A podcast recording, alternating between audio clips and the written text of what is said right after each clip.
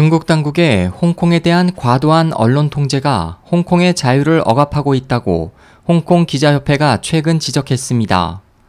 4일 홍콩 언론에 따르면 샴 이란 홍콩 기자협회장은 2016년 언론자유연보에서 작년 7월 이후 1년간 중국이 홍콩에 대한 언론 통제를 강화하면서 일국 양제 원칙과 홍콩의 언론 자유가 크게 위협받고 있다고 주장했습니다. 협회 측은 한 국가 두 악몽이란 제목의 연보를 통해 중국 당국이 지난해 10월 이후 홍콩 출판업자 5명을 중국 내 금서 판매 혐의로 차례로 구금한 것을 이에 대한 대표적 예로 꼽고 홍콩의 언론과 표현의 자유가 억압된 가장 큰 증거다.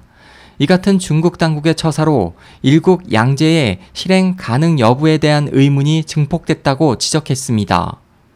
이들은 또 홍콩의 대표 공중파 방송사 ATV가 59년 만에 폐국한 것과 중국 알리바바 그룹의 사우스 차이나 모닝포스트 인수, 홍콩대가 이사회 회의를 보도하지 못하도록 가처분 신청한 사건 등도 이와 관련된 사례로 꼽고 홍콩 정부가 홍콩에서 발생한 시위 등 각종 사회 활동에 대한 취재권을 보장할 것과 고도의 자치를 보장한 일국 양제를 보호하기 위해 적극적인 조처를 해야 한다고 촉구했습니다.